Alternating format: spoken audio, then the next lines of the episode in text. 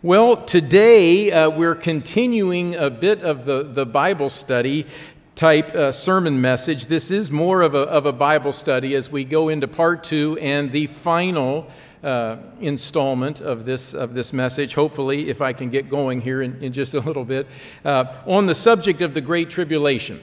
We talked last time, uh, we began to get the, go into the first of the four points that we wanted to cover today. That, that first point of one of the, the elements that will, will take place during the Great Tribulation is, is Israel, the modern day nations of Israel, their descendants that have gone through uh, time they will go into captivity. Now, we spent also some time last time establishing the identity of those nations, at least the, the, the, main recipients of the birthright promises, as well as uh, those who kept the scepter promise, the, the tribe of Judah, and by extension, that, that southern kingdom. Uh, but, but we talked about that. And the other, the other critical piece, and, I'll, and then I'll stop the review because I know what that's like for those that hear sermon series and, and have to listen to 15 minutes of the review from last time before you get into the main thing. So I'll, I'll end it with this. But the, the, other, the other element uh, with which we drew attention uh, was it was to recognize that in order for, for the, the way the scriptures discuss prophetically what's going to happen to Israel in terms of going into captivity at the end, the, in order for them to go into captivity, they have to not be in captivity to, to go in captivity. You see what I'm saying? And, and that, uh, is part of it. There are, as there are various groups, Church of God groups, that uh, don't recognize the, the modern day uh, descendants of Israel. They just see that as kind of like, okay, going into captivity, scattered among the nations. But as we talked last time, Genesis 48 and 49 and the various promises that God gives to uh, Abraham, Isaac, Jacob down through time uh, are, are, are to be given, it says, in the last days, as Genesis uh, 49 talks about, it speaks of this great wealth. So, uh, so we've got a, a, situation that matches then many of these prophecies of the modern day descendants of Israel having wealth and prosperity, but being corrupt and, and decayed within. Mr. Hogberg talked about that, uh, and, and Mr. Uh, Garrett talked about that at the beginning of his message. The, the, the, the, the decay that we have underneath, even though uh, everything seems to be going along okay, but what's really going on behind the scenes, what God sees for, for them to be in this state of power and wealth and influence, then to go into captivity. So we'll, we'll continue with that, that first point of, of one of the aspects of the Great Tribulation as we wrap that up here by going through a few passages and then get on to points two, three, and four. Let's, let's discuss a little bit more about this captivity, this captive uh, experience that uh, in time Israel will, will uh, find themselves falling into, if I can end with a preposition. Let's go to Hosea 9.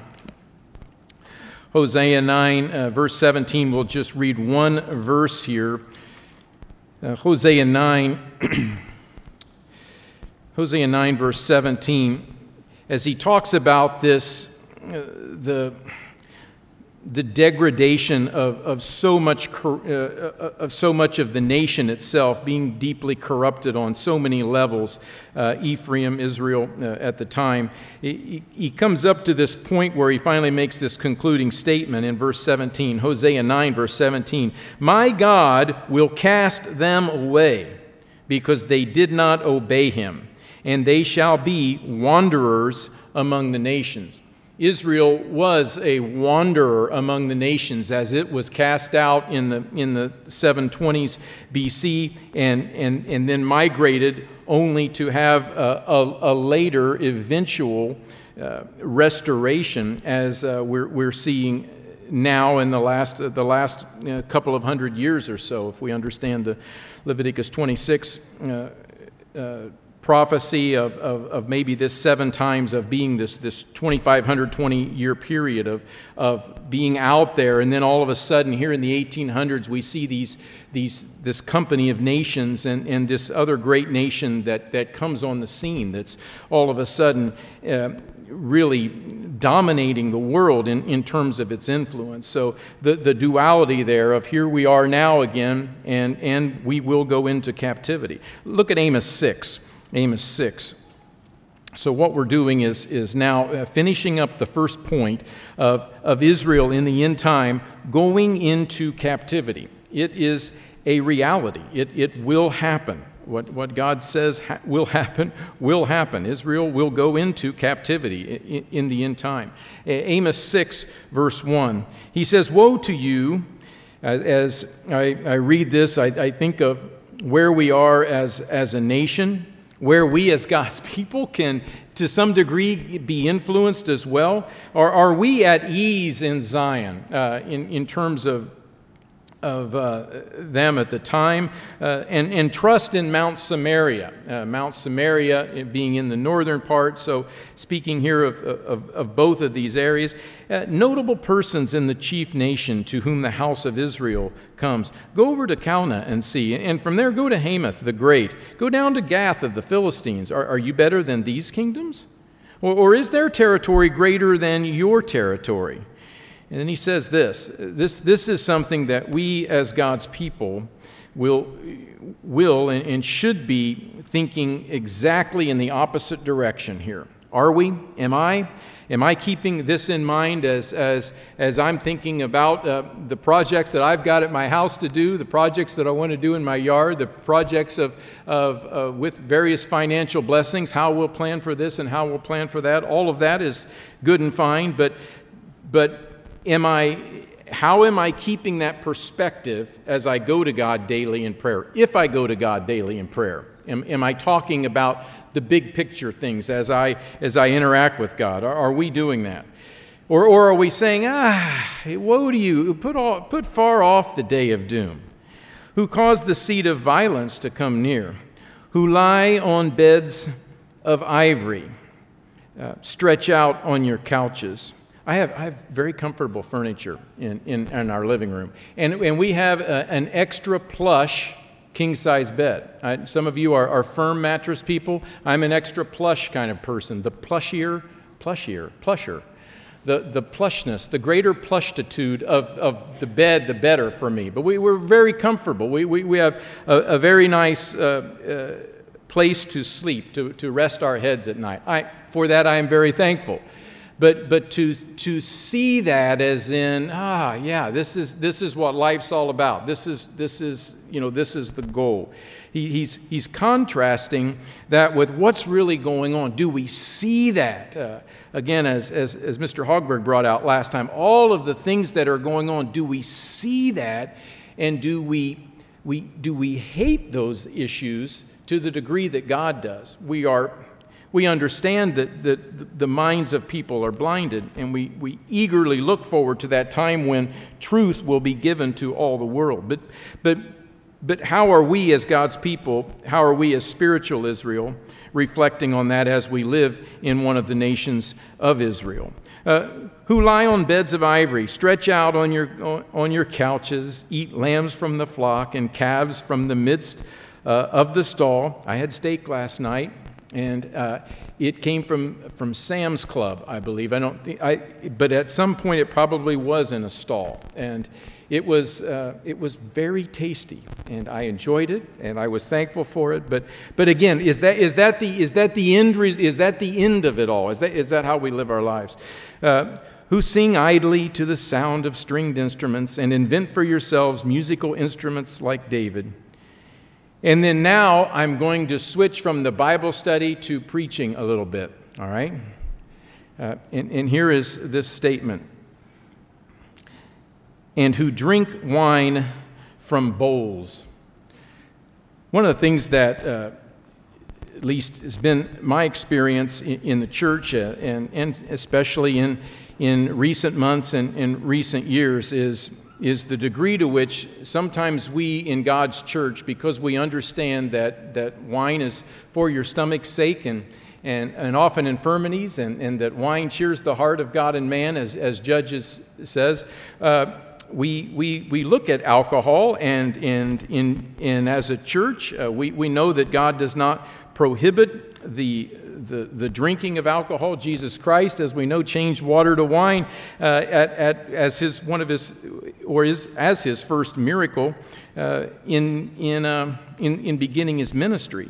But, but this thing of drinking wine from bowls. So ask yourself do I abuse the use of alcohol? Do I drink it from bowls, so to speak? I talked with an individual recently who said I could share this. He said uh, he, he read recently an article that talks about, I think he called it gray drinking. Uh, that you know the person is not a, a, heavy drinker in terms of, of putting the alcohol away every night and putting it away to woo you know I, I, I don't know where I am here I, or I, man I'm, I'm feeling kind of loose uh, and then you know kind of drifting uh, off to uh, their bed of ivory. Uh, but, but anyway, uh, but you know, maybe, maybe, maybe, maybe that happens on the weekends. Maybe that happens uh, one, one night a week. You know, we've had the Sabbath, uh, kick back, get together with friends, and, and, uh, and, and, and push that a little bit too much. Uh, not that they're doing it every night, not that they're living in a state of, of drunken stupor, but yeah, you know, we just had a good time. Uh, it was good didn't really uh, keep my focus where it needed to be and really didn't know what was going on there for a little bit while the room was spinning. But, but you know, I wasn't driving. I wasn't driving home. We were there. We just had friends over. They crashed at, the, at our house that night. No big deal. Uh, that, that, is, that is a situation that God's people can, can get into. Uh, so I would ask each of you, I ask myself, uh, when, when is the last time, or has that happened? Has that happened recently? Uh, if it does, are you comfortable with that? I've, I've heard others say, well, well alcoholism is a sin, uh, but, but getting drunk, becoming inebriated, is that, is, is that necessarily wrong? Is that wrong? If, if, as long as I'm, you know, I'm, we're, just, we're just having a good time and I'm, and I'm at home. Uh, that kind of thing uh, is, is an area that continues to, to put its tentacles into God's people. Uh, if, if that applies to you, please consider that. Please consider that because I, I would submit to you that that is uh, an, uh, synonymous with drinking wine from bowls uh, in, in that kind of state. So, uh, you know, it, it varies. I mean, it can be, it, does, it doesn't have to be driven by age. It can be something that often afflicts our young adults. Get together, let's have a good time. We're having a camp out. You know, we're just, we're just having a great time sitting around the campfire. Oh, I just put away half of a, of a, of a, of a bottle of 40% alcohol liquor uh, as I've been sipping throughout the last two hours. I don't know what happened. Uh, that, that, that can happen very quickly. Are you comfortable with that?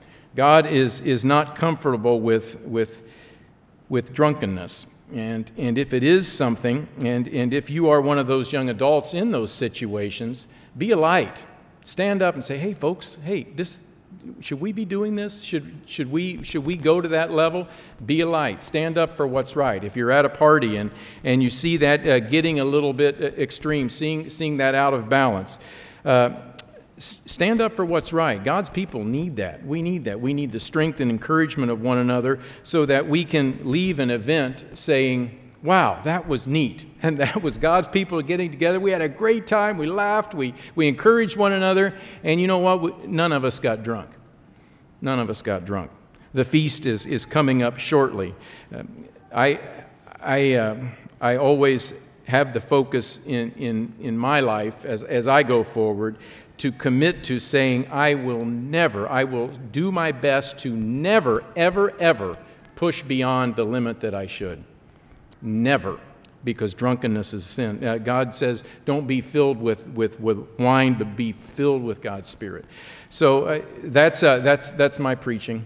Uh, but no, I'm going to say one. I'm going to preach a little bit more. One, one more, one more uh, preaching uh, subject, and you've heard me say this before, but I would ask again: if you, if you maybe think, you know, you know what, maybe I am sometimes in that gray area. Uh, but, but you know, I don't think it's, I don't think it's necessarily an issue. If that is the case, I, I would challenge you: go three months without having a drink. Just, just don't drink alcohol for three months, and uh, see how much of an impact that it is on your life. And then, uh, you know, that's what are we about the feast uh, by that time? Where we're, we're in mid mid June, uh, July, August, September. Yeah, right about feast time. Then Scripture says to in, enjoy drink at the feast, and then uh, come back and and uh, enjoy drink in moderation at the feast. Just, just a tip, not, not an edict, but, but think about that if that, if that is uh, the case. Okay, preaching over, back to the study. Therefore, uh, as he says here, uh, and anoint yourselves with the best ointments, but are not grieved for the affliction of Joseph. God wants us. God wants us as, as people who are living circumspectly in this, in this challenging world to be grieved for the affliction of Joseph. There are, there are so many things that are going on that we that, that cause us, if we're using that right in our minds, that, that cause us to, to have that drive and to cry out to God for His kingdom to come. Uh, again, all of these things in moderation are, are, are, great to be enjoyed. But you see what he's saying here? He's saying that we can get so caught up in these things and begin to lose the perspective of what's really going on in this world that that, that focus drifts off to where we're not even thinking about the, the, the, the, uh, the, the afflictions of Joseph, the, the folks who are, are suffering as a result of that. Uh, uh, condominium that crashed in, in South Florida, the, the things that, the, the, the horrible situations that are going on in various countries of the world, the things that are going on behind the scenes in our own country. Notice what he says in verse 7 Therefore they shall now go captive as the first of the captives the dual nature of prophecy here for Israel in all of its abundance when it goes into captivity. They shall now go captive as the first of the captives, and those who recline at banquets shall be removed. The, the Lord God has sworn by himself. The eternal God of hosts says, I abhor the pride of Jacob. He says, I hate that pride. I hate that pride. Notice, uh, no matter what it seems no matter what political group is in power, there is a degree of pride that is, is inherent in, in, in American society, in, in Great Britain's society, that, that just comes up from within that. Or even in uh, this, uh, what is it, Gay Pride Month, where I heard a recent leader making the statement that, you know, as we're we're thankful that they can celebrate the truth, they, they can celebrate their truth that they're living. And you think about that, celebrate their truth. Uh, where, where is the truth? But it, it, is, it is the nature of things. We, we recognize that Satan is the God of this world, and we eagerly look forward to that changing. But God wants us to keep that focus where it needs to be as we live in Israel and as we experience the blessings that we do. Make sense? Okay, let's, let's go now to Amos 9. Amos 9. So, in speaking all of this, when this, when this captivity happens, uh, and, and when, when things turn downward uh, very powerfully uh, for uh, end time Israel, look at, look at what he says is the answer. I saw the, the Lord standing by the altar, and he said, This is uh, Amos 9, verse 1 Strike the doorposts that the thresholds may shake, and break them on the heads of them all. I'll slay the last of them with the sword. He who flees from them shall not get away, and he who escapes from them shall not be delivered. Though they dig into hell, they dig down into the grave, they dig down underground. I'm going to get down under here, and, and I, think, I think I'll be able to hide out, and they won't be able to get me. Uh, from there, my hand shall take them. I'm going to reach down, I'm going to pull them out with the dirt clods and all. I'm going to pull them out. Gotcha. You think you could hide from me? And, and he says, though they climb up to heaven, you know, up to Mount Everest, up, uh, up uh, wherever it is, in, in the Andes Mountains, up to Mount Aconcagua, or wherever you want to hide, uh, he says, I, I'll bring them down. Though they hide themselves on the top of Carmel, I'll search out and I'll take them. Though they hide from my sight at the bottom of the sea, a bathysphere in the Marianas Trench. They go down there, here comes a serpent will come down there and bite them. Though they go into captivity before their enemies, from there I will command the sword, and it shall slay them. I will set my eyes on them for harm and not good. The Lord God of hosts, this, this great being whom we serve, the one who touches the earth and it melts, and all who dwell there mourn, all of it shall swell like the river and subside like the river of Egypt. He who builds his layers in the sky and founded his strata in the earth, who calls for the waters of the sea and he pours them out on the face of the earth, the eternal is his name. Are you not like the people of Ethiopia to me? O children of Israel, says the Lord. Did I not bring up Israel from the land of Egypt, the Philistines from Kaphtor, and the Syrians from Kir?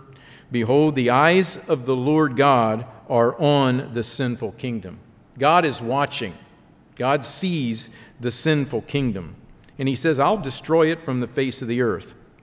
Yet I will not utterly destroy the house of Jacob. We know there is a remnant that God brings back as the, uh, you know, as, as Christ defeats the armies of Satan and, and the remnant begins to come back. He says, For surely I will command and I will sift the house of Israel among the nations. As grain is sifted in a sieve, yet not the smallest grain shall fall to the ground. All of the sinners of my people shall die by the sword, who say, Ah, the calamity shall not overtake nor confront us.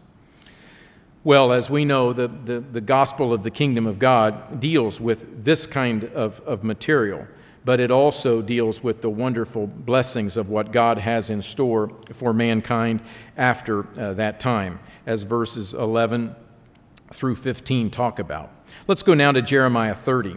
But Israel uh, goes into captivity. They go into captivity, almost unheard of.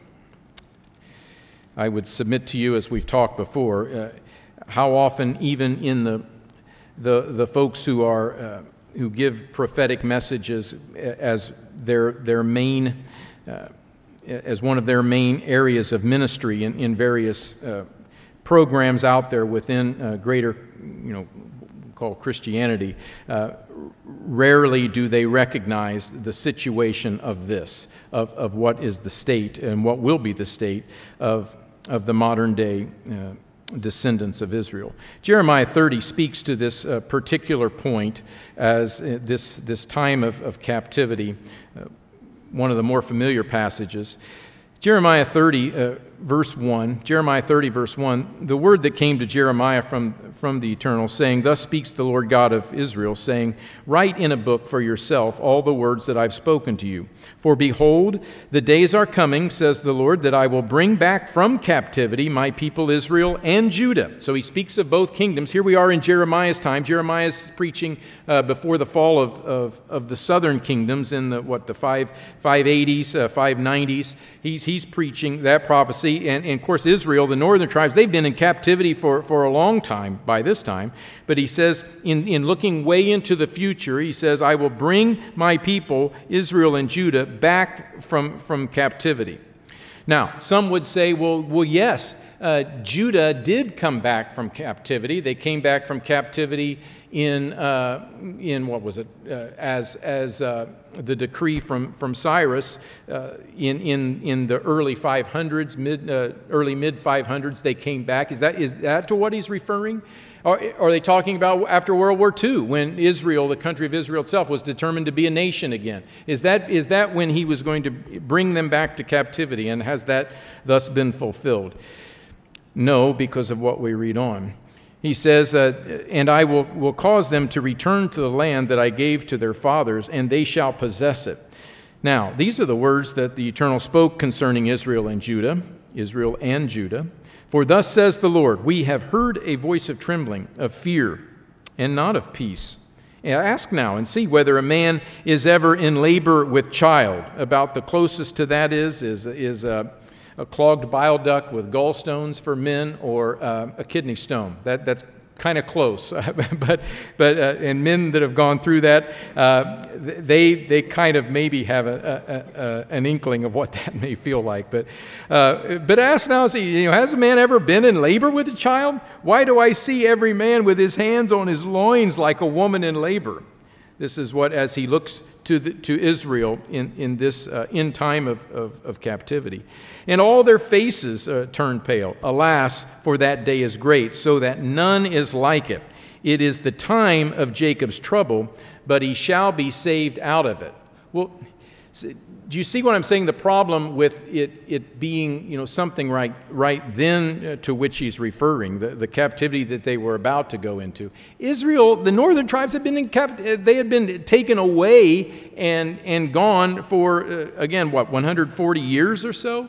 Uh, I say 140, 240. Uh, no, no, 140. 140 years ago, they, they were gone. So, why is he saying this time of Jacob's trouble and speaking of both of these nations? This is something that is in the future. This is something uh, in the end time. Alas, for that day is great, there is none like it.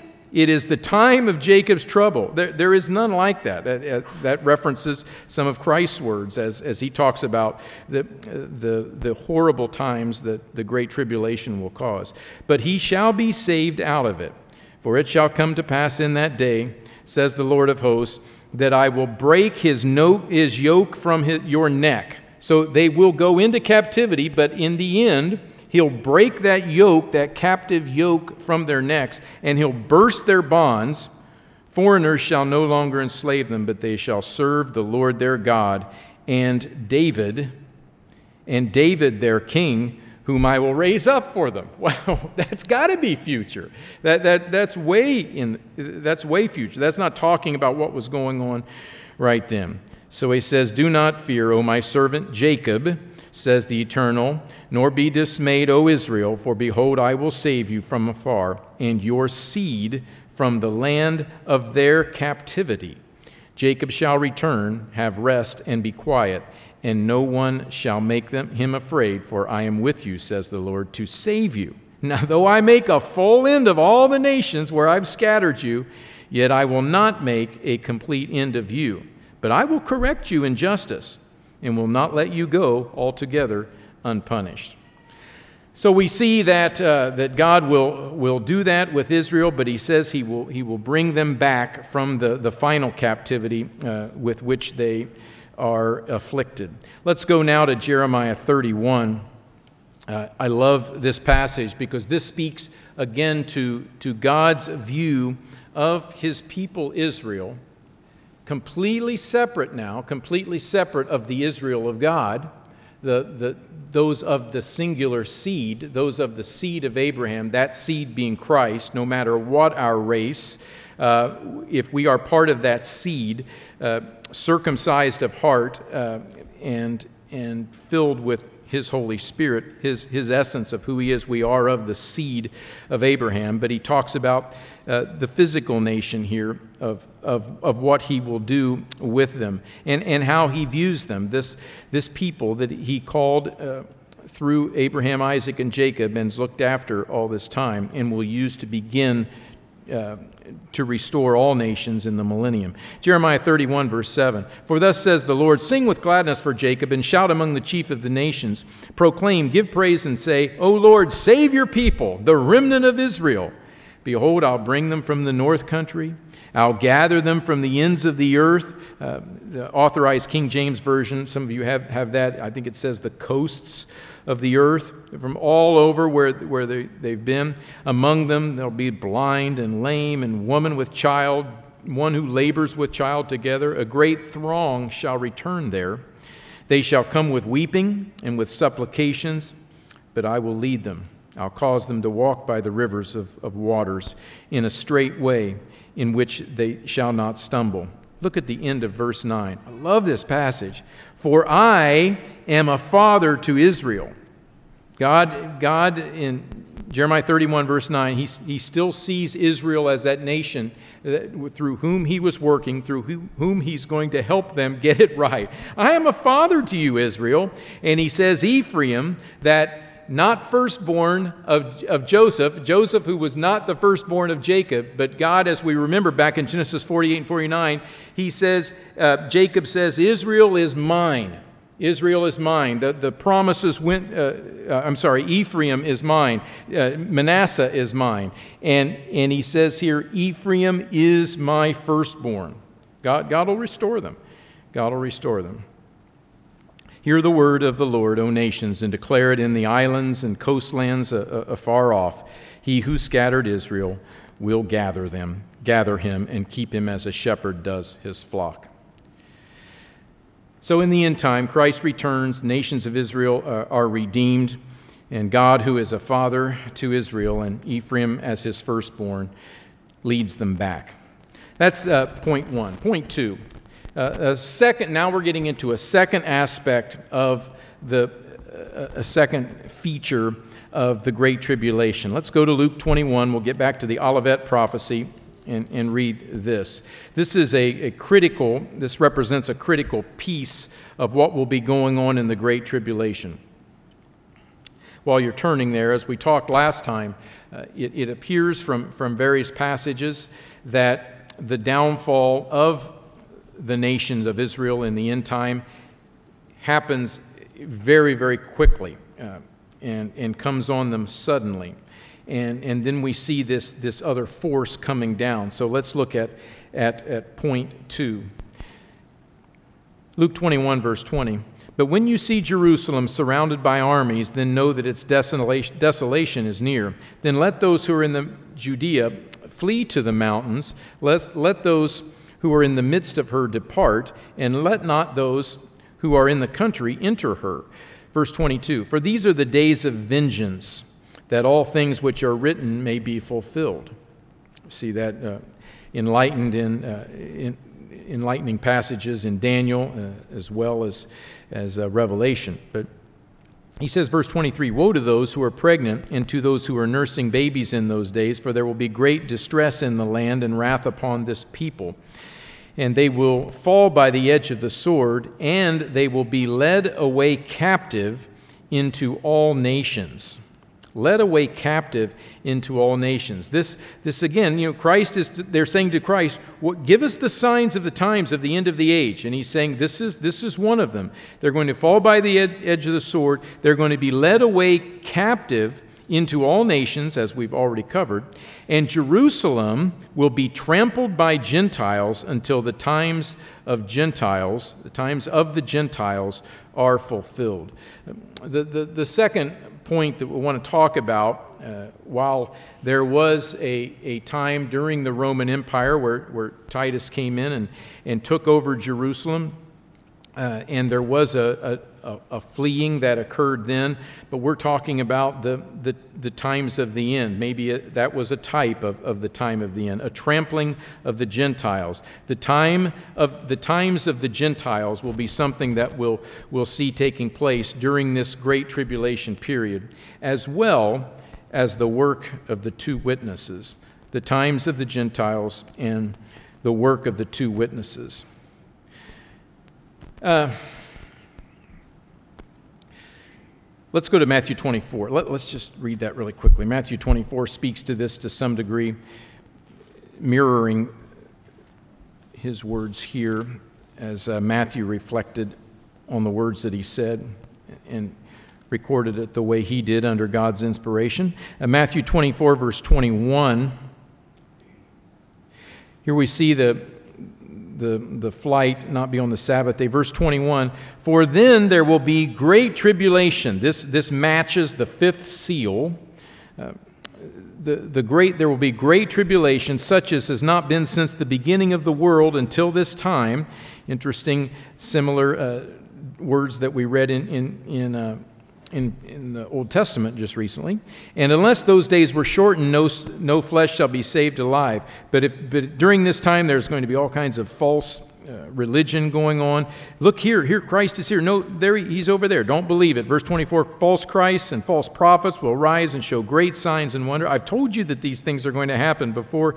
And if they say he's here or he's in the desert, no, don't believe it. For as the lightning comes from the east and flashes to the west, so also will the coming of the Son of Man be. So there will be great tribulation. Uh, and, and during this time, there is a, a trampling of, of the Gentiles, uh, trampling of, of, of, the holy area by the Gentiles. We talked in, in Daniel 11, 40 through 45 about that last time. But let's now go to Revelation 11. Revelation 11, which is a bit of an inset chapter. Remember how we talked last time about the Great Tribulation, about 42 months, uh, 1,260 days, three and a half years, time, times, and half a time, uh, these various ways of, of saying this, this time period. We see this uh, articulated here in, in Revelation 11. Revelation 11, verse 1.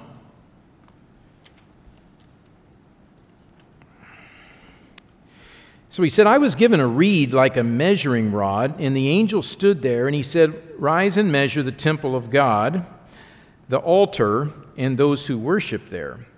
But leave out the court which is outside the temple, and do not measure it. For it has been given to the Gentiles, and they will tread the holy city underfoot for 42 months. So here's that three and a half years, again, 12 months in a year where they will be there and, and tread this, this city underfoot. Remember how we talked last time about the, the abomination being set up, the, the king of the north sweeping down between the two seas and setting up there. This, so, different ways of describing this, this happening a, a trampling of the Gentiles uh, on the holy, holy city. But he says in verse 3 during this time, I'll also give power to my two witnesses and they will prophesy, oh, 1,260 days, clothed in sackcloth. So you've got this force over here doing what it's doing, and you've got these two witnesses that in the middle of this, they're preaching, uh, uh, they're proclaiming the gospel. They're proclaiming uh, what is happening, they're calling the shots uh, from, from God's uh, direct uh, inspiration about what's going on and, and who this, this power is and what it really is as they're preaching the, the gospel of the kingdom of God uh, in direct opposition to, to the Gentiles that are, are ruling the city and trampling it underfoot. Verse 4 These are the two olive trees, Zechariah uh, 4 uh, reference. These are the two olive trees and, and the two lampstands standing before God, before the God of the earth. So if anyone wants to harm these two individuals, fire proceeds from their mouths and, and devours their enemies. And if anyone wants to harm them, they must be killed uh, in, he must be killed in that manner.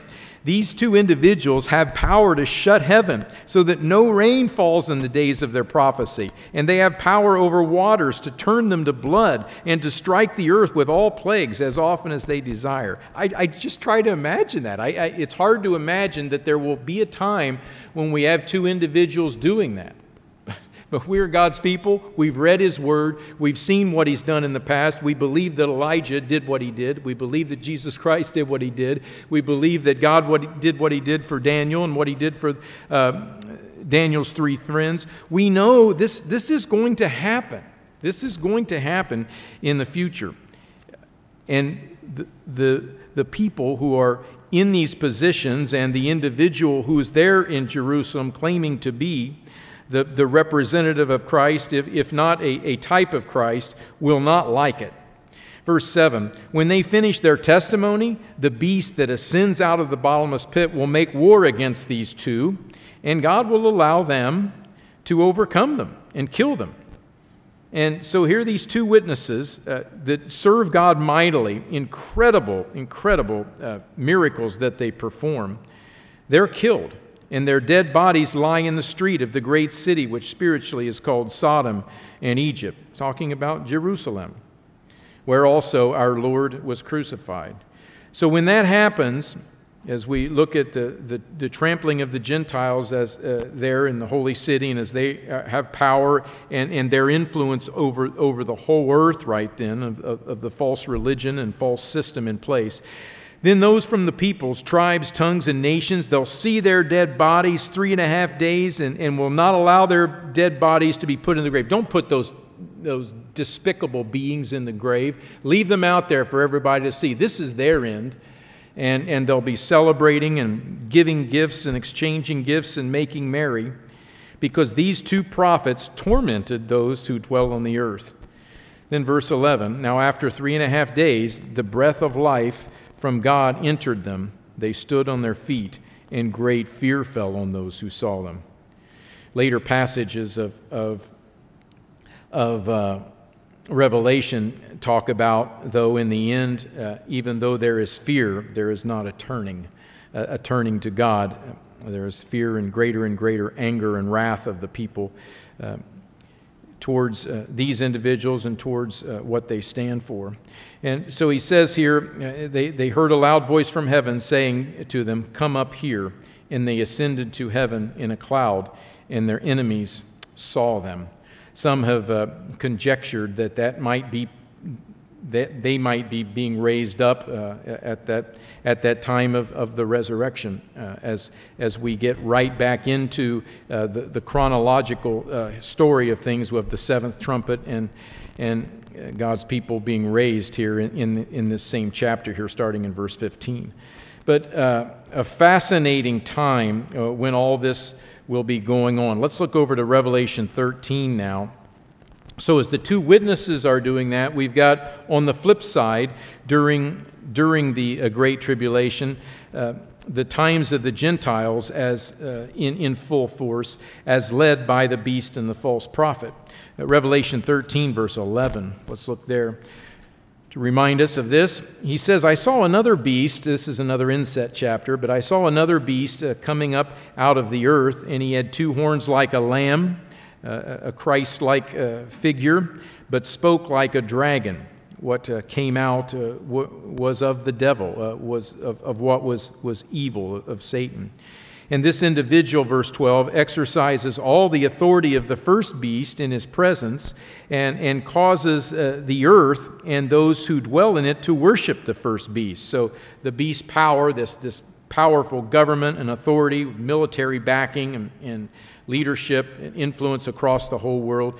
This, this false prophet, this, this lamb that is that kind of looks like a lamb but is really a dragon, is, is exercising, uh, exercises the, all the authority of that beast by the way that he gives it power and influences it uh, with, with his uh, commendations. So he says here, uh, continuing in verse 12, and causes the earth and those who, who dwell in it to worship the first beast whose deadly wound was healed, speaking of one of the resurrections of the Holy Roman Empire. He performs great signs. He, he does the same kinds of things that these two witnesses are doing. Well, who's right? Who, who is the one of God?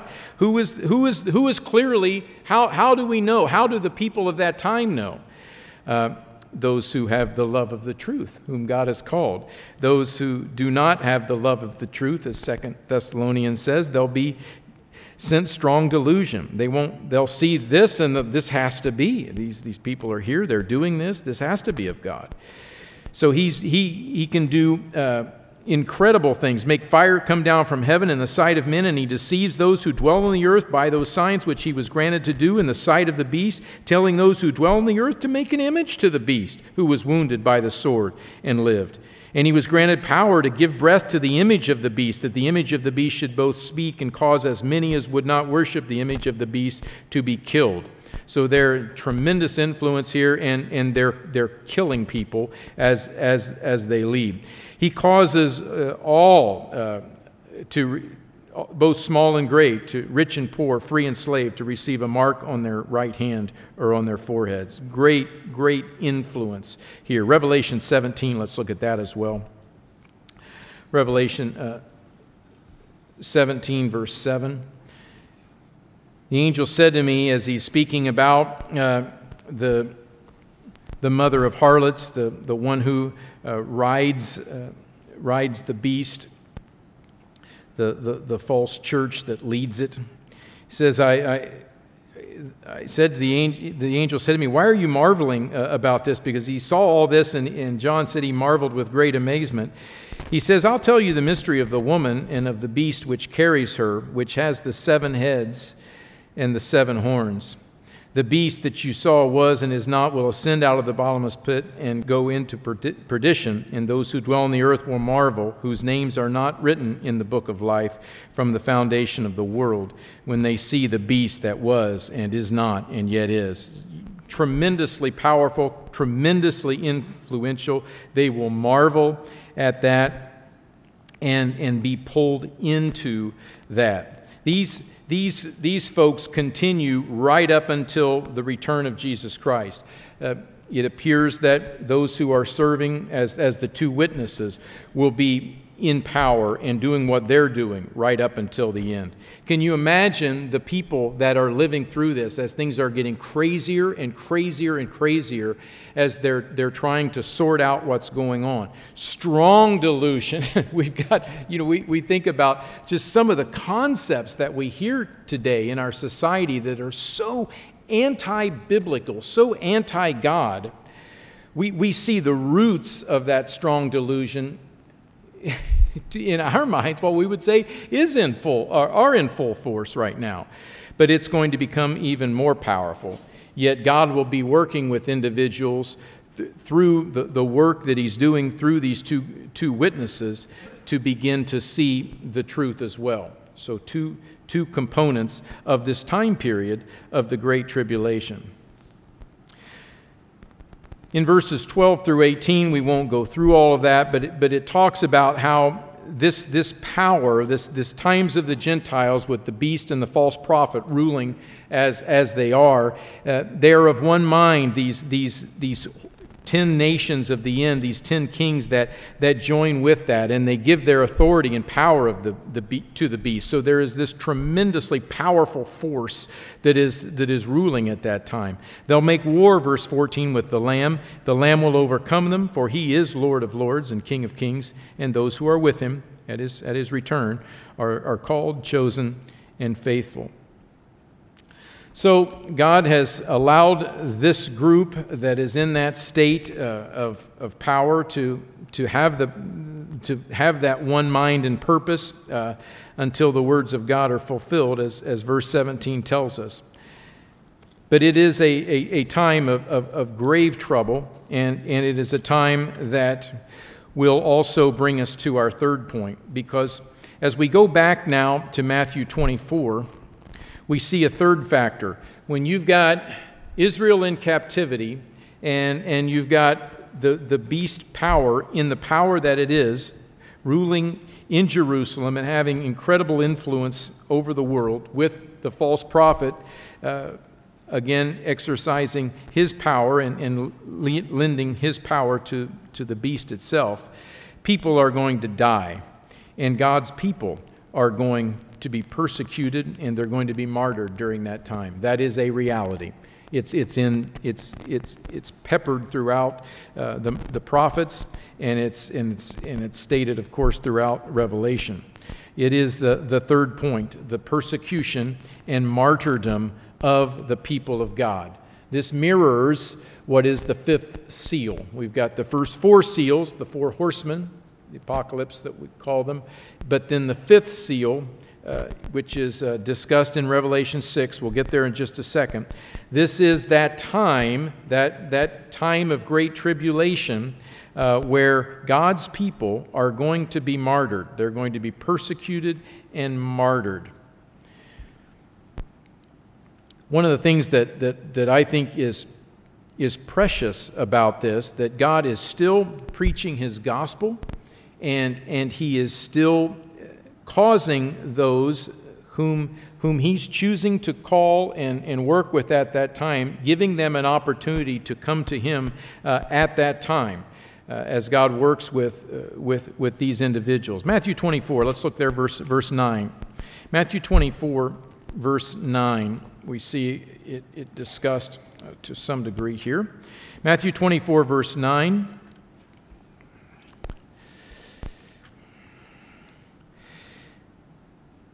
So, as he mirrors this discussion of the, of the first four horsemen of the apocalypse, the first four seals, which, is, which are also discussed, uh, mirrored here in Matthew 24, 6 and 7, he says, These are the beginning of sorrows, verse 8. But he says, And then, because that's that next seal, that's that fifth, fifth seal, then they will deliver you up to tribulation and kill you speaking of, of, of, God's people. They will deliver you up to tribulation and kill you, and you will be hated by all nations for my name's sake. As a result of this, many will be offended and, and betray one another and will hate one another. I know this has been talked about uh, recently, but we'll talk about this again.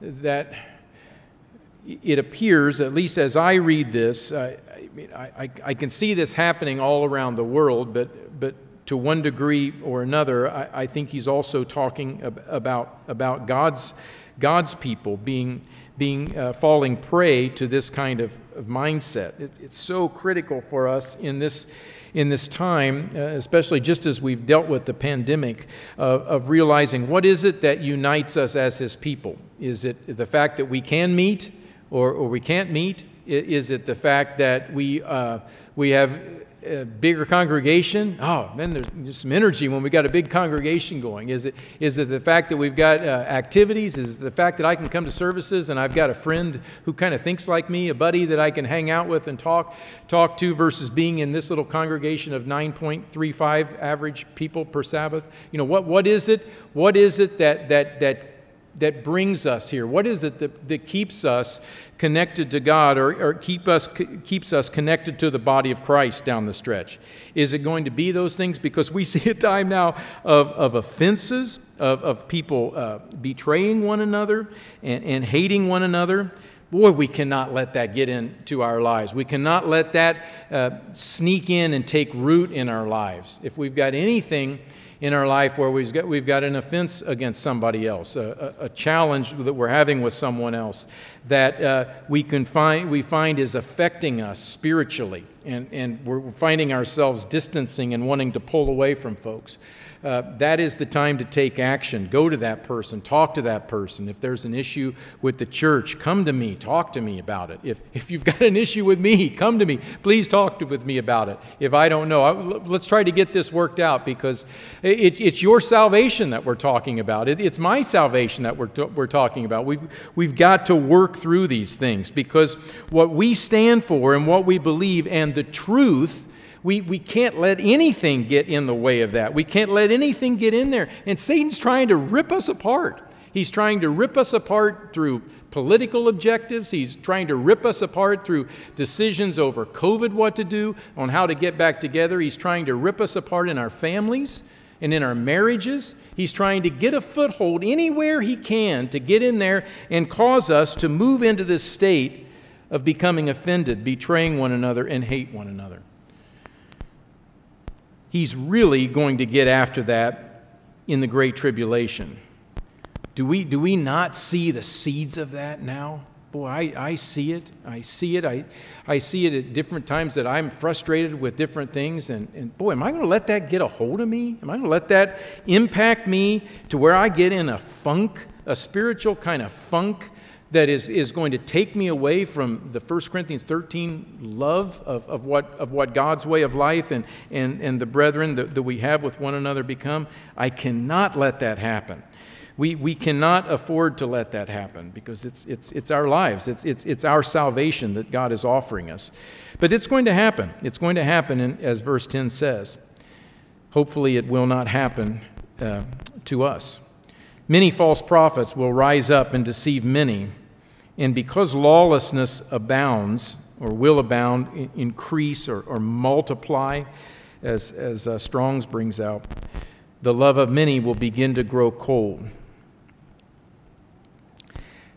Through, through what we've experienced in the last couple of years, through what you or I have experienced privately in our own lives or in our own relationship with, with others, can, can you and I say that no, I am not I have not grown a little cold. I am hotter for God's way of life than ever.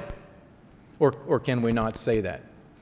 Uh, only you and, and only I uh, can, can govern that in my life. Uh, you and I are accountable to God for whether we're letting that, uh, that, that sneak in. Many are the afflictions of the righteous. And, and as I think about the brethren in our congregations, many of you have been greatly afflicted, some deeply emotionally through, through, through loss and, and, and various uh, fractures that have happened. And it, it is painful. It is painful. Uh, is, is your love growing cold as a result? Is, is my love growing cold? But no, he who endures to the end. No, where I am in this, I am in this till the end. This gospel of the kingdom will be preached. It's going to be preached in all the world as a witness to all nations, and the end will come. In the end, uh, in, in that, that time period of, of the Great Tribulation, uh, there will be people who will be martyred, that will be delivered up to tribulation and killed. But the, the, the, two witnesses will be preaching the gospel of the kingdom of God. And the individuals who are in that situation will be preaching the gospel of the kingdom of God by the lives that they lived, that they did not love their lives to the death. That's what we've signed on for. Revelation 6, verse 9.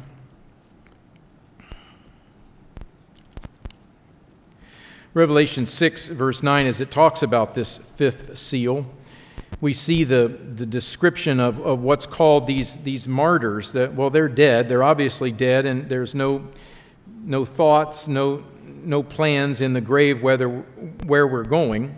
As for those who have died, they're asleep. They're, they're resting in the grave.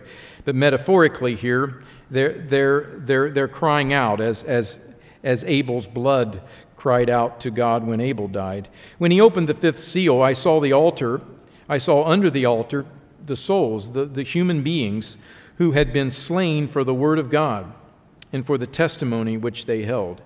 This fifth seal being opened, uh, looking, looking uh, to that. I think to some degree it, it, could be going back all the way through time, God's, God's people who have been martyred for, for various reasons. But uh, specifically, here we are coming into this great tribulation period now before the heavenly signs, which are the sixth seal. But he says, And they cried with a loud voice, saying, How long, O Lord, holy and true, until you judge and avenge our blood on those who dwell on the earth? Hopefully, we as God's people who are still above ground are, are, are saying, How long, how long, Father, until you judge and avenge uh, the blood of, of the saints on those who dwell on the earth? How long? And as, as these metaphorically are saying. Then a white robe was given to, to each of them, and it was said to them that they should, they should rest a little while longer. They're in the grave, they're dead. They're going to be in the grave a little bit longer until both the number of their fellow servants and their brethren who would be killed as they were killed was completed. So, part of this time is, is the reality that God's people, in, during the, the, the fifth seal, will be persecuted and, and, and God's people will be martyred. Revelation 7, verse 9. Throughout this, this time period, though, an incredible work of God is taking place. Satan is, is doing all that he's doing, and it is a dreadful and terrible time, but God is doing an incredible work. Look at what he's doing here in uh, Revelation 7, another inset chapter, as it speaks to the Great Tribulation. Revelation 7, verse 9 After these things, uh, I looked, and behold, a great number, which no one could number, of, of of all nations, tribes, people, and tongues, uh, all, all different races, all made in the image of God, all different people, uh, standing before the, the throne and before the Lamb, clothed, clothed with white robes and with palm branches. Palm branches, symbolic of, of, of victory, uh, white robes, often symbolized of, of, of a being made clean or, or, washed white, as we see of, of, of the church uh, that, is the bride of the, the Lamb at his return, or, or as we see a white robe given to each of them uh, that, that had died uh, as martyrs, as we just read in Revelation 6. So, uh, martyrdom and marriage uh, because of, of, of the righteousness of God in them as they yield to, yielded to Him and, and were clothed in, the, in the, the blood of Christ. But he says, uh, So they stood before the Lamb, clothed with white robes and with palm branches in their hands, and, and crying out with a loud voice, saying, Salvation belongs to our God who sits on the throne and to the Lamb. All the angels stood around the throne and the, and the elders and the four living creatures, and they fell on their faces before the throne and worshiped God. And they said, Amen. Blessing and glory and wisdom, thanksgiving and honor and power and might be to our God forever and ever. Amen. Verse 13. So one of the elders answered, saying to me, uh, So, John, uh, you know, who are these arrayed in white robes, and where did they come from? Uh, very good answer when you're asked a question uh, like this of somebody like that. Uh, he said, Sir, you know. That's, that's always good to say. You, you're asking me. You, you know. I don't. I have no idea what you're talking about. You know. So he says here, here's, here's what it is. He said to me, These are the ones who came out of the great tribulation. This, this massive group of people came out of the great tribulation and washed their robes and made them white in the blood of the Lamb. So we, we from that uh, conjecture, you know, how did they have that their robes washed white in the blood of the Lamb. Well, all of us, all of us through God's calling and, and, and through conversion in that, that process ultimately of being changed to, to a spirit being, uh, go through that. But there is some indication here that this could be another example of a huge group of people called out during this period of the Great Tribulation who, who are called through the, the gospel message being delivered and through God's reaching out and drawing them to Himself, they're yielding to that. And very likely, as Scripture says, dying as a result of that, loving not their lives to the death, and dying uh, in the faith, uh, possibly again martyred, as, as much as Scripture says. Now, speaking of, of these individuals, as we look into the future. Here's their role. Therefore, they are not not role, but but their their their status with God, uh, a status that we all uh, look forward to. They're before the throne of God and serve Him by day and night in His temple. And He who sits on the throne will dwell among them. Think of Revelation 21 and the, the statements there about God coming and dwelling with, with mankind for eternity. These individuals will no longer uh, hunger or thirst. The sun shall not strike them, nor any heat, for the Lamb who is in the midst of the throne will shepherd them and lead them to living fountains of waters, and God will wipe away every tear from their eyes. The end result is, is, is very good for those who are called during that time, as, as it is for all uh, who eventually come into God's family. Let's look at uh, Revelation 14 now. Interesting statement is made here as it's speaking, uh, uh, you know, as the end, as we move into this, this, this day of the Lord period, uh, in the final, be it a, a, year or so of, of, of the Great Tribulation, that final period right before Christ uh, returns. But uh, an interesting statement is made regarding the saints who die during uh, the events of uh, leading up to Christ's return uh, in the final three and a half years. Let's look at it. Uh, Daniel, I'm sorry, Revelation 12, ah, Revelation 14, verse 12. Revelation 14, verse 12. He says, Here is the patience of the saints. Here are those who keep the commandments of God and the faith of Jesus. Verse 13 Then I heard a voice from heaven saying to me, Blessed are those, uh, blessed are the dead who die in the Lord from now on. Yes, says the Spirit, that they may rest from their labors and their works follow them. It is an honor to serve God faithfully and, and die for God, if that be the case. It's an honor. It's an honor if, if, if God determines that is for us. Okay, I won't read uh, from uh, Daniel 7, uh, but Daniel 7, and uh, let's go to Daniel 12 instead.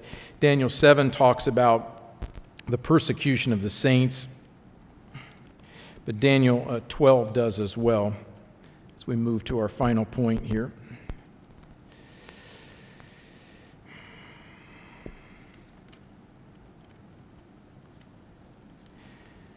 Daniel 7, verse, uh, verse 25. I know you're going to Daniel 12, but I'll just reference this uh, about the saints of the Most High will eventually receive the kingdom, but they're, they're also going to be uh, attacked uh, by that final beast power uh, prevailing against the saints, as Daniel 7:21 says, and, and speaks of this, this individual that speaks pompous words against the Most High, persecutes the saints of the Most High, in, intends to uh, change times and law, the saints shall be given into his hand for a time, times, and half a time. There, there it is again.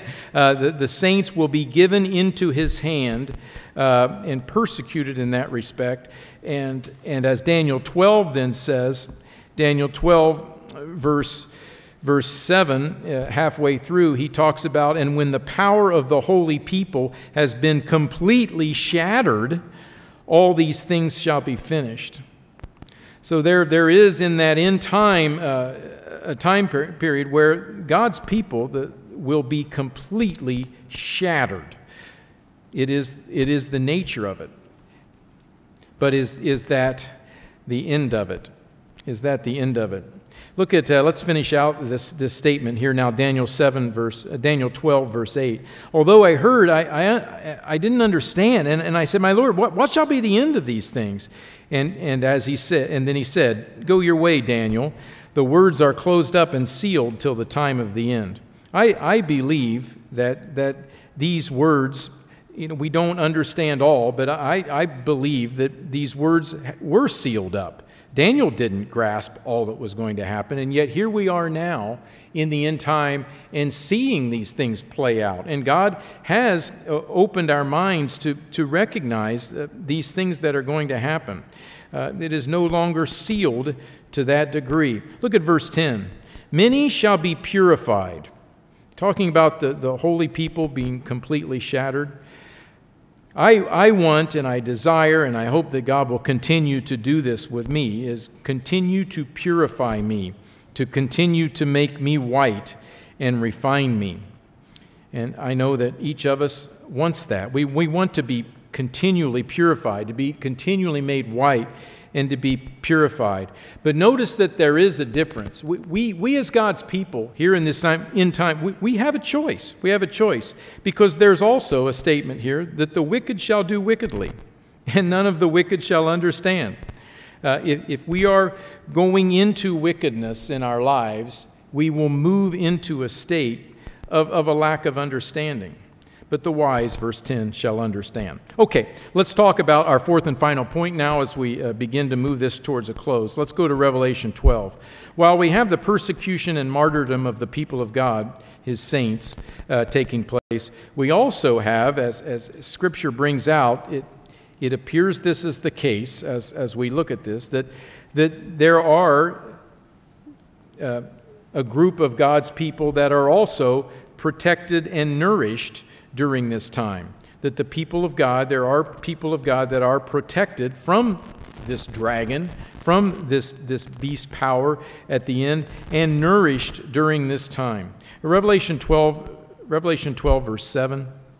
Revelation 12, verse 7, uh, breaking into the, the thought here of, of, of the Michael and the angels fighting against the dragon, and the dragon uh, did not prevail, and, and he's cast down, this serpent of old. He was cast down to the earth, and, and his angels, the angelic realm that's with him, the third of the angels that, that turned, they were cast out with him. So it says here in the middle of verse 10 the accuser of our brethren, who accused them before our God day and night, has been cast down. Uh, they overcame him by the blood of the Lamb and by the word of their testimony. They did not uh, love their lives to the death. But it says, realize here that even though things are coming quickly, uh, but the devil now has great wrath, verse 12, because he knows that he has a short time. So at this, this end time, the, the dragon sees that, that he had been cast to the earth. He persecutes the woman who gave birth to the male child. But the woman was given two wings of a great eagle that she might fly into the wilderness to her place where she is nourished. And here's that statement again for a time, times, and half a time. This this what appears to be this three and a half year period of, of the presence of the serpent. This serpent that has so much power and has been given so much power to destroy this force that cannot be stopped, that uh, is is, is ruling uh, the world at this time. He's, he's going to take out uh, this, this group of people that has been taken away on the wings of a great eagle, however that might work. Uh, to where he is going to destroy them with a flood, a, a force that cannot be stopped. But, the, uh, but it says in verse 16 that the earth helps the woman. The earth opened its mouth, swallowed up the flood which the dragon had spewed out of his mouth. So the woman was, was protected. She was protected in her place and nourished for a time, times, and half a time. So we, we take from that that there appears to be a group of people that are protected during that time. Uh, the dragon is so enraged over his inability to not have power over everything and destroy her that he goes to make war with the rest of her offspring who keep the commandments of God and have the testimony of Jesus Christ. So there are some who are taken and protected, there are some who go through the great tribulation. There's this innumerable multitude that comes out of the Great Tribulation. So we know there are going to be people that are there and that are going to be persecuted and, and, and die during that time. But they are God's people. They are God's people and they are in two separate locations. That's our, our best understanding of that. Revelation 3 gives us a, a clue of, of how this may play out. Uh, and Again, I know this is a review for most of us, but Revelation 3 gives us a, a bit of a clue as he talks about this, if we understand this appropriately as, as it being various eras of the church as well as characteristics or, or uh, character traits that could be in, in, in any one of us at any time with any one of these churches, but it, there appears to be a, a group of, of, Philadelphia here that he says in verse 8, Revelation 3, verse 8 I know your works. I've set before you an open door, no one can shut it. Uh, for you have a little strength and have kept my word and have not denied my name. I'll make, I'll make those of the synagogue of Satan who, who say they are Jews and are not, uh, and indeed I will make them come and worship before your feet. Because you have kept my command to persevere, I will also keep you from the hour uh, of trial which shall come upon the whole world. That, that kind of language there, the hour of trial which shall come upon the whole world, I, I, I can't see that referring to anything else but the very end of it all. Uh, so I'm going to uh, keep you from that. Uh, this time uh, that will test those who dwell on the earth. I'm coming quickly. Hold fast what you have, that no one may take your crown. So, how does he keep us from the hour of trial which shall come upon the whole earth? Does, does it mean that there may be some that, that are taken and protected in that way? It, it appears that that's the case. Uh, could some be protected uh, from that hour of trial uh, by death? That wouldn't be a bad way to go that I die and, and, and rest in the grave uh, prior to all of that time. And time goes like that, and, and here's Jesus Christ returning. May that be a, a way that they are kept from that. But, but the nourished for time, times, and half a time it certainly gives the appearance that there will be a group that will be protected. Uh, three final passages uh, Zephaniah 2. Zephaniah 2, we'll just read this quickly. Another, uh, another passage that gives us maybe a glimpse into this. Zephaniah 2, verse 1. Gather yourselves together, uh, yes, gather together, O undesirable nation, before the decree is issued, or the day passes like uh, chaff. Behold, uh, the Lord's fierce anger comes upon you, before the day of the Lord's anger comes upon you. Verse 3 Seek the Lord, all you meek of the earth who have upheld his justice. Seek righteousness, seek humility. It may be that you will be hidden in the day of the Lord's anger. So there, you know, that may be a reference as well to some being taken and, and hidden and, and protected during that time. I know this. I know that. Let's turn finally to uh, Zechariah 10. Zechariah 10. I, I know that Christ says, Whoever desires to save his life shall lose it, and whoever is willing to give his life for my sake shall, shall find it. I'm, I'm paraphrasing. If, if we are wanting to save, on, save our necks, uh, and, and it's all about that, then we're not, uh, as, as Revelation 12 tells us, love not their lives to the death. We're, we're holding on to, to the physical nature of I want life, I want to live as long as I can for life's sake, and, and oh, I want, I want this and I want this because I don't want to experience pain and suffering, uh, I don't want to experience this. I mean, it, it's natural for us not to want to do that, but is it out of priority? Is it out of, is it out of kilter in our lives? Are we wanting comfort and, and, and this and, and be here for, for the right reasons or for the wrong reasons? Luke 21 36 says, Pray that you may be accounted worthy to escape, escape these things. So it is in a right mindset for us as God's people to say, God, if it is your will, if, if I am, am here to live in these times, if it is your will to, to protect me, uh, to, to protect me and, and bring me to this place. As I, I, I, know this, God, regardless, I will serve you. I will serve you to the best of my ability and, and, and strive to become like you and, and allow Jesus Christ to guide and direct my life all the way till I breathe my last breath. I would love, if, if, if, you're going to keep me alive during that time, I would be incredibly appreciative that I would be accounted worthy through the sacrifice of Christ and, and through allowing your Holy Spirit to dwell in me as I live my life to escape these things that will come to pass. I would really like that. But your will be done. Your will be done. If you want to use me in another way, uh, and if that means dying for you, so be it. My life is yours. I serve you because I will not love my life to the death. I love you. I love you and I love your way to the death. Zechariah uh, 10, verse 6. Pray, you know, to, to pray that, that we may be counted worthy to escape these things is is a good prayer in the right perspective. These things that will come to pass. And brethren, these things will come to pass. They will come to pass. Our desire is to stand before the Son of Man, the King of Kings, will return. The knowledge of these prophecies that we covered today, that we know in part, they mean nothing, and we are nothing unless we possess the love of God.